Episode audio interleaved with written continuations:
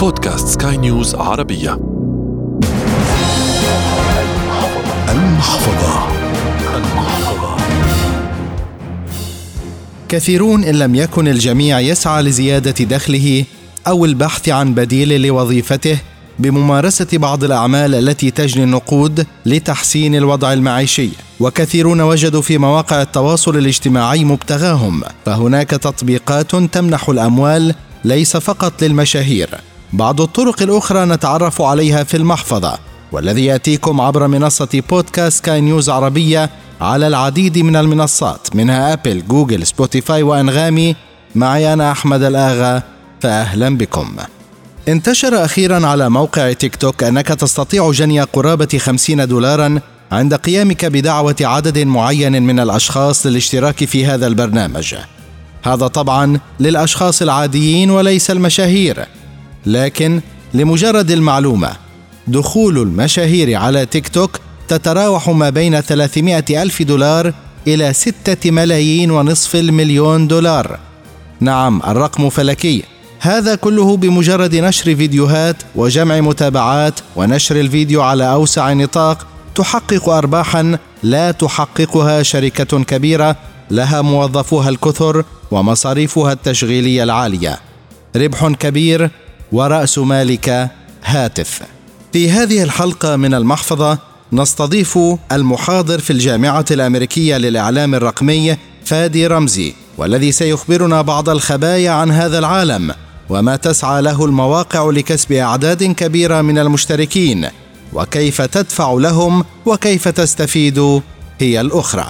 في البداية أهلا بك أستاذ فادي. أهلا وسهلا. قبل كل شيء اعتدنا من خلال المواقع أن نسمع عن أرقام يتقاضاها المشاهير ولكن هذه المرة الملفت أن المواقع تحفز الناس للاشتراك فيها مقابل مبالغ مالية. ما الشروط للحصول عليها للأشخاص العاديين؟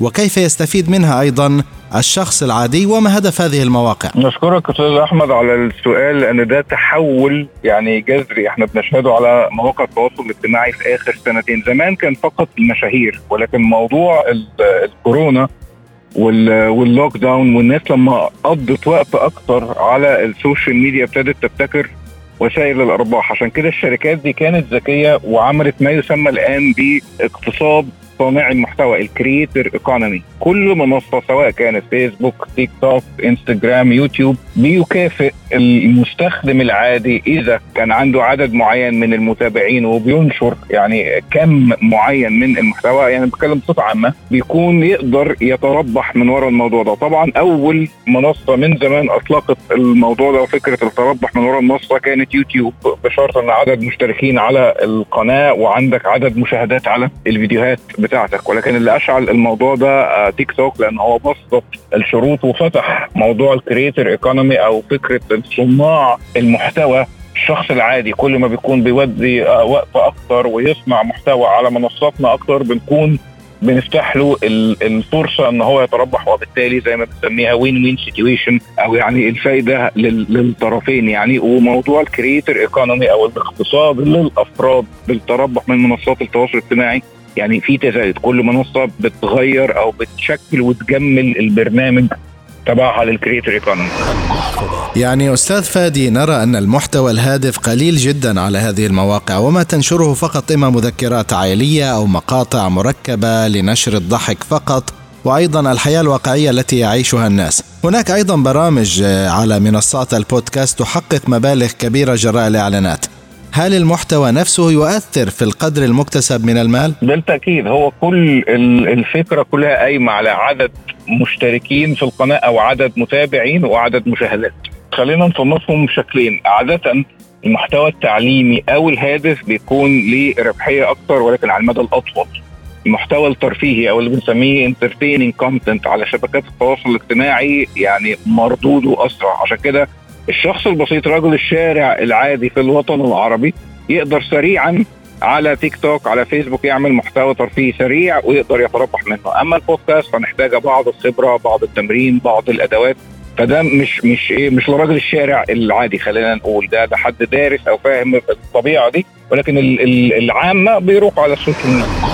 طب للشخص العادي أو العامة كيف من الممكن أن يحقق دخلا على مواقع التواصل الاجتماعي حتى لو كان بسيط. هل هناك طرق معينة أم هناك تطبيقات معينة؟ بكل تأكيد برضو السنتين اللي فاتوا فتحوا آفاق ومجالات كثيرة أولهم التربح من المحتوى النقطة اللي إحنا بنتكلم عليها على مختلف المنصات وكل منصة ليها برنامج أو ليها شروط وقواعد مختلفة.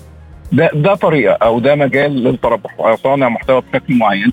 في رأينا برضو ترند أو شكل آخر هو فكرة تقديم آه، تدريب على منصات شبكات التواصل الاجتماعي. بمعنى أنا بقدر أعمل مثلا محاضرات على فيسبوك live ومثلا بحط رقم حساب. مثلا الناس تدفع في مبلغ معين في الحساب ده وبالتالي أقدر أبعت لهم الرابط بتاع فيسبوك live أو انستجرام شفت كتير من الناس اللي بيشتغلوا في مجالات مثلا التنمية البشرية مجال التسويق مجال ال human resources كل الناس اللي عنده خبرة معينة يقدر يقعد على فيسبوك live ساعة أو ساعتين مثلا يعمل ورشه عمل ده ده طريق.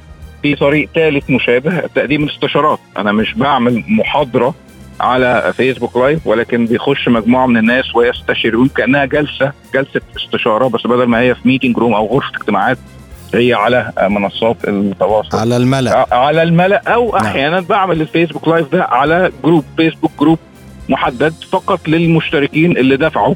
مثلا في حسابي في البنك الموضوع ده. في ناس ابتدت تقدم خدمة الاستشارات باشتراك شهري.